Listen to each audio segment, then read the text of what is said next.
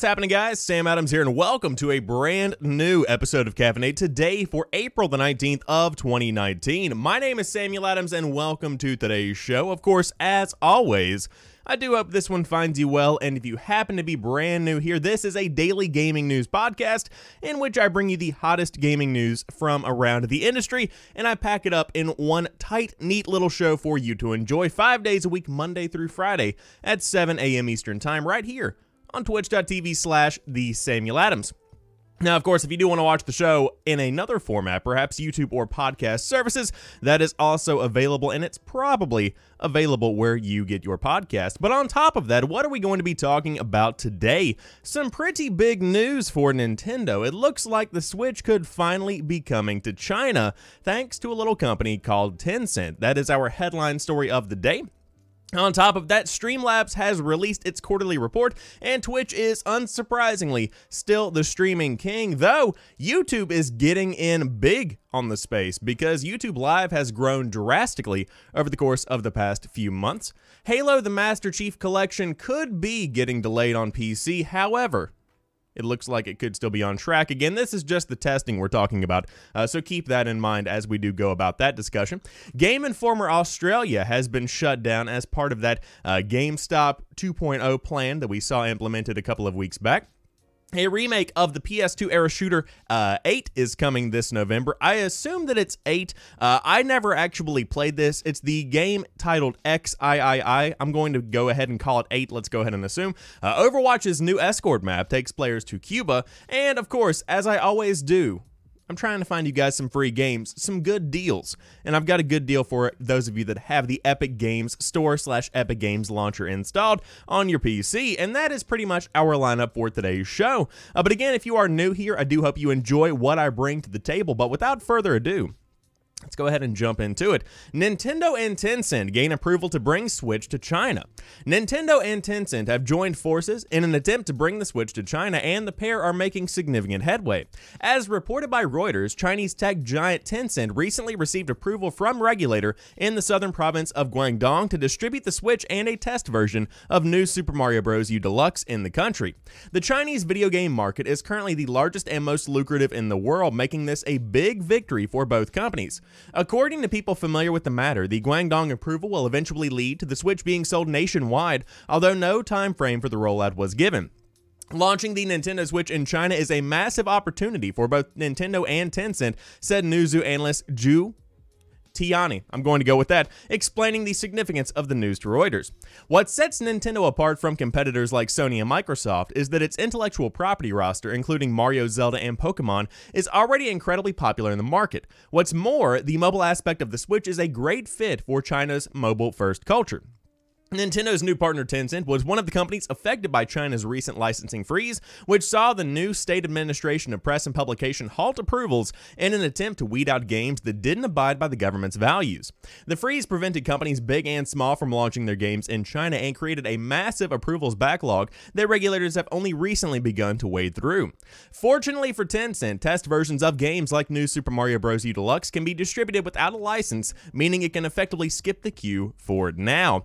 And that that's pretty much where the situation stands as of today. Uh, but as the article says, this is an absolutely massive deal just because of the potential, uh, especially for the Switch in the Chinese market.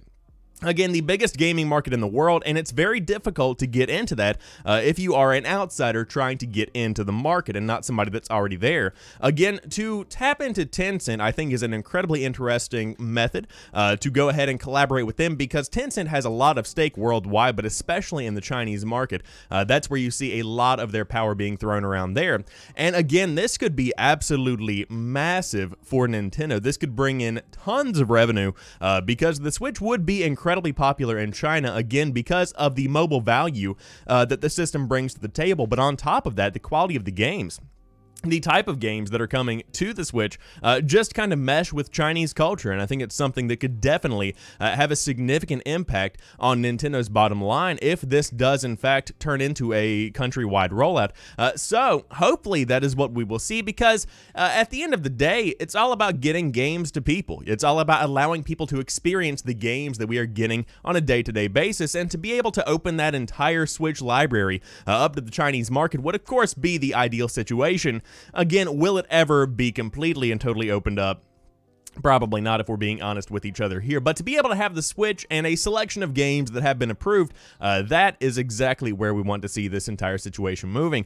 Uh, but I suppose we will see what happens over the course of the next few weeks as this story does begin to unfold. Uh, probably even months. I would say this is going to be a slow rollout uh, if we do end up seeing this turn into something pretty big. But again, big start to anything at all.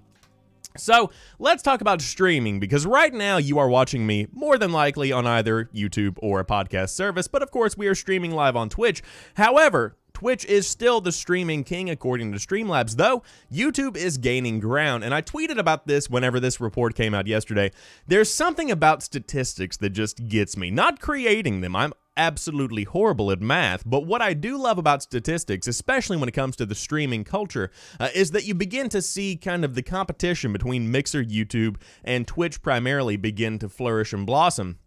And oh, it's blossoming, all right. Uh, YouTube reaches 24% of Twitch's total streaming viewership following its merger of YouTube Gaming with YouTube Live.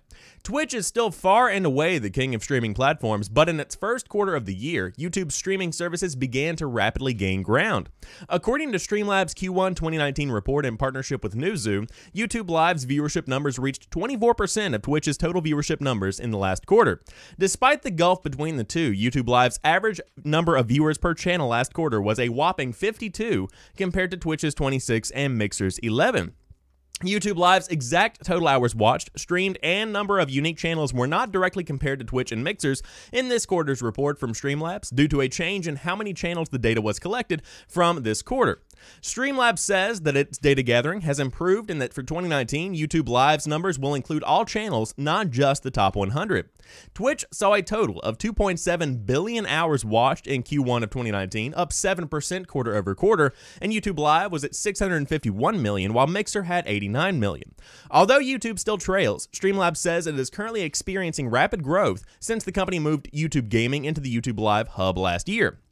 As for games, Epic Games remained the most watched publisher on Twitch, where it has stayed for a year now, of course, that being Fortnite. However, it may soon be dethroned. Fortnite lost 10% of its viewership from Q4 of 2018 to Q1 2019. The game had 337.2 million hours watched last quarter and dropped 9% this quarter to 304 million hours. This was in part due to the rise of Apex Legends, the platform's third most watched game and the second most streamed game last quarter.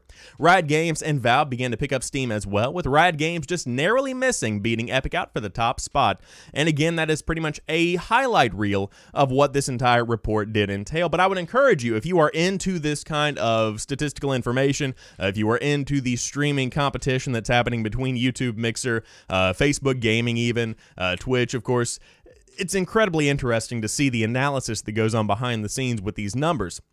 So, what exactly does it mean? Uh, Twitch is, by all means, still the king of streaming. It is not going anywhere. Uh, Twitch just does something right in that, even as somebody who does watch streams on Mixer, as somebody who watches streams on YouTube and even on Facebook, uh, there is something about Twitch that they have just created a product and created a way to stream uh, that is completely and totally untouched by the competition. Now, the competition does come close and can often provide a lot of opportunity for those that do want to try an alternative form of streaming. But there's something about Twitch, both on the viewer end and on the production end, that just gets it right. Uh, and so I think that whenever you're looking at what this means for the future, you are going to be seeing the competition grow. Uh, but on top of that, the industry itself and the entertainment uh, media of streaming is going to begin to grow more and more as the years do go on.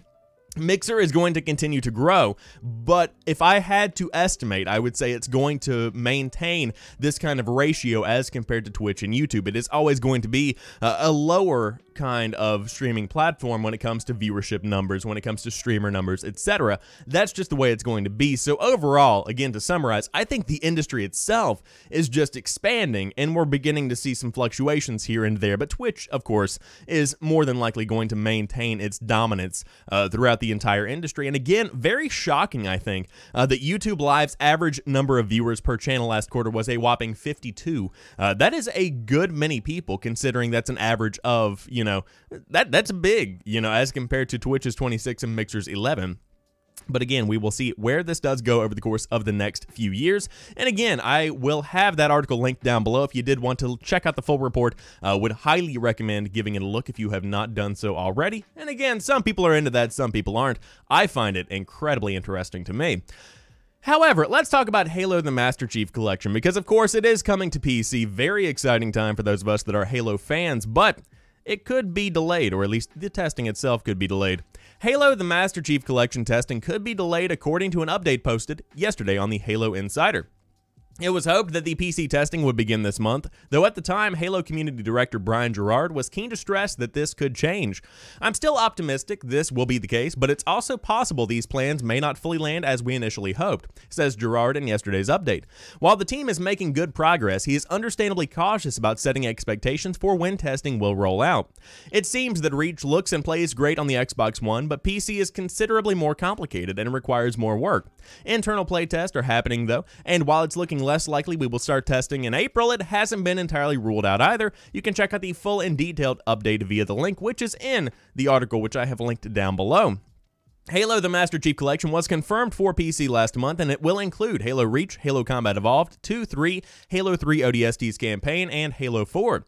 Each game will be released individually and in chronological order, and of course, you can check out an entire summary via PC Gamer. Uh, but this is a big deal because, again, Halo hasn't been at home on PC in quite some time, and to bring all of these games in one big collection uh, onto the PC is something that so many people are looking forward to. And again, the testing was supposed supposed to begin for the first release this month. Will that happen? Probably not. Uh, if they are hinting that it might not happen, that gives them comfort to push it back. And with all due respect, the comfort is deserved. They should be able to develop this game and develop this collection at a pace uh, that creates a good product. That's what it really comes down to. Because if you pump out a game or a game collection and you are on a specific timetable, whenever you have to be done at a specific time, you are going to rush. You are going to cut corners. It's like if you do a paper the night before it's due. Yes, you are going to literally have a worse paper nine times out of ten.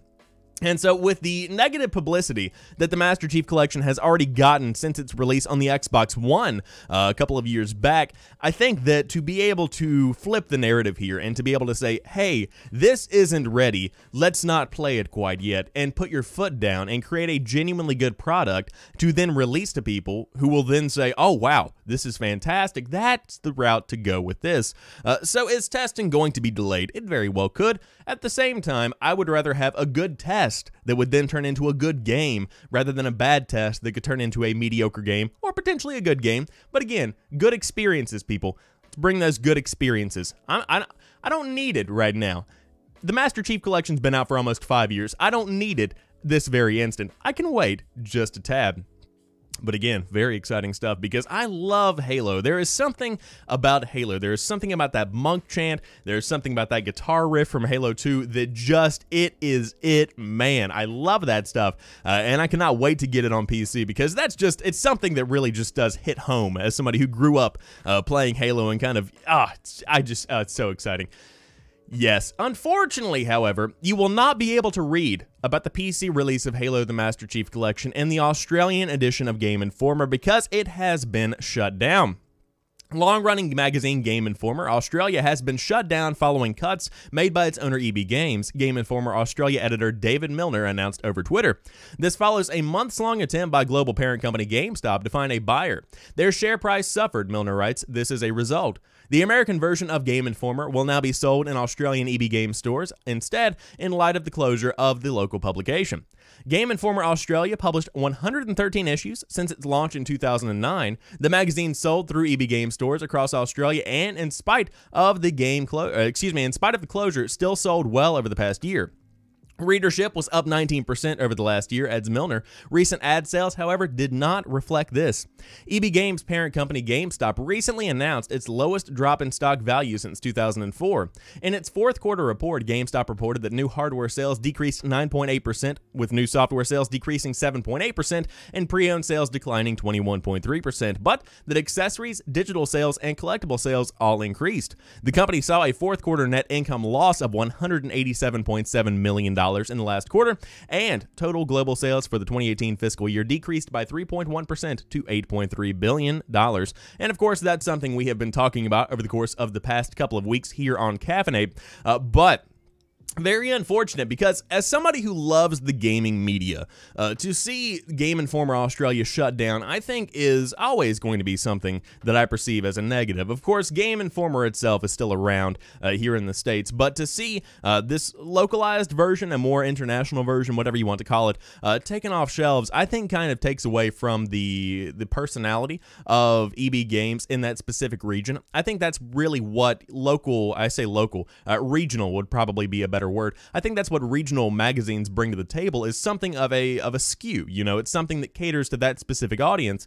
And so, of course, Game Informer itself is something that can be read globally. It's not something uh, that is necessarily focusing on uh, such as politics of a specific region or uh, you know specific happenings in that specific country. It's nothing like that. Uh, but to again take away that specific regional skew, I think is something that's always going to be a negative.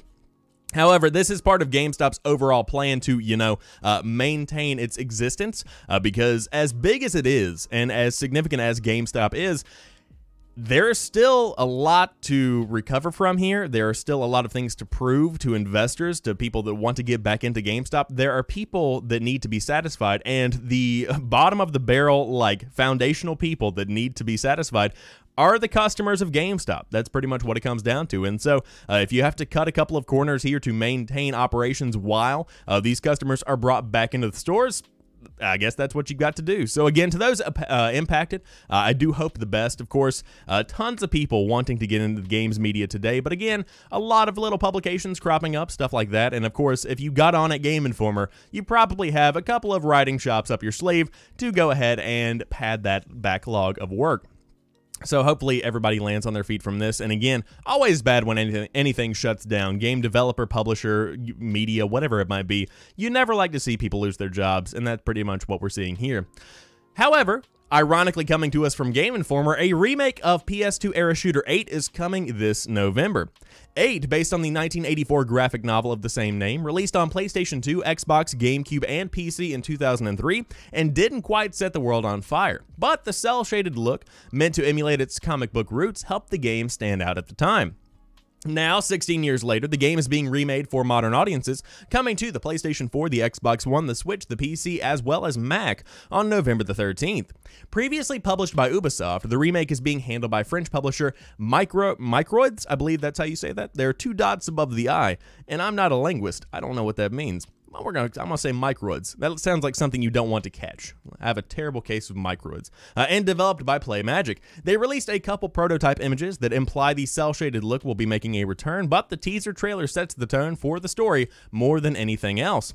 This will be a direct remake of the original 8 game, which followed the story arc from the first five issues of the graphic novel.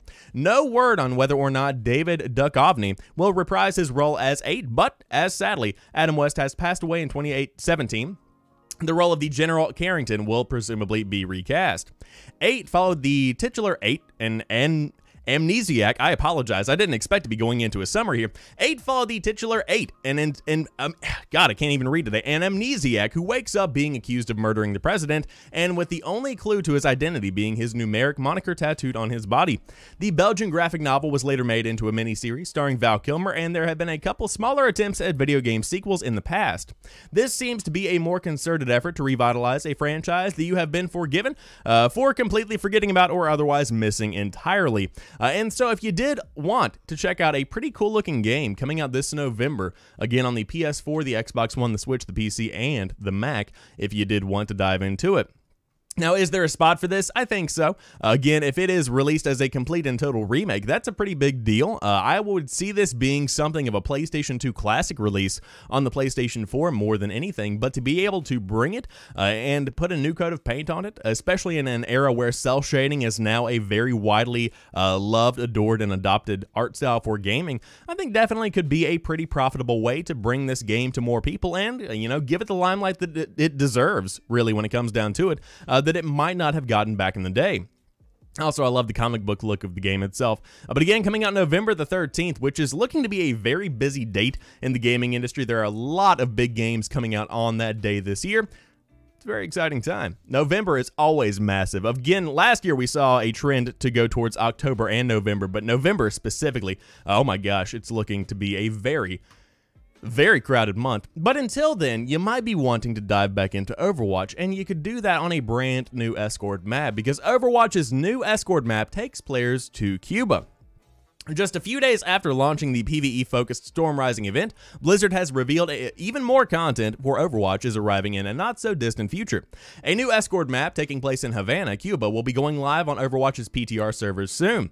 The map will likely follow on to console versions soon after, per Overwatch's regular method of dispensing content across platforms, and of course, you can check out the official trailer for Havana if you did want to see it on Twitter. And overall, it simply looks like Havana and it looks great. Um, I don't know what else to say about this. You know, when it comes to Overwatch, of course, the maps themselves are glorious. They're vibrant. Uh, the world they have created is very, very impressive. And that's exactly what you're seeing here within the world of Havana, presented here via Overwatch. Uh, but new content, always good. Again, Overwatch has been around for quite some time now and still has a very large following and they have uh, improved the community overall over the course of the past few months as more anti-toxic measures have been taken to ensure that people have a good time when they play. And so if you did want to dive in, I would say this is probably a pretty good opportunity uh, to do so. And again, you have the PvE focused Storm Rising event happening right now. If you did want to get in on that specifically limited time event, uh, but hey, new map, that's a pretty good deal for me if I did say so myself.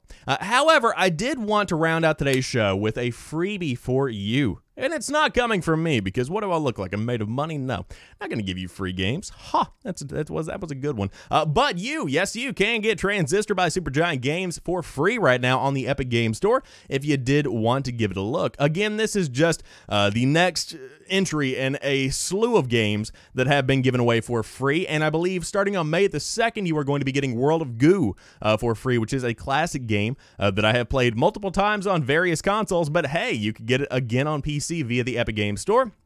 However, right now, Transistor is out right there. Uh, large glowing sword, checkmark. Fast action RPG by the creators of Hades, checkmark. Stunning sci-fi setting, checkmark. And large glowing sword, check mark again. Transistor, beautiful game, a very vibrant, just a good world to dive into, uh, and I would highly recommend checking this one out. And again, as I always say, and I know you guys probably get tired of me saying this, it's free. You have literally no reason to not get this just dive in and get it. Even if you don't play it today, you could be playing it over the summer, over the next year, whatever you might be doing. You just have a copy of Transistor there waiting for you. And again, I will remind you as well, I don't have a slide for this one, uh, but hey, Assassin's Creed Unity, free right now uh, via Uplay if you did want to dive in uh, to uh, get in and check out the Notre Dame Cathedral in that Assassin's Creed Unity. However, that rounds out today's episode of Caffeinate. Of course, if you did enjoy today's show, be sure to drop me a like down below if you are watching on YouTube. Of course, if you are listening via podcast services, I appreciate you being here as well. And for those watching live on Twitch, I appreciate you. And of course, the show is hosted five days a week, Monday through Friday at 7 a.m. Eastern Time if you did want to check it out. But until next time, you guys have a fantastic weekend. I will talk to you soon, and peace.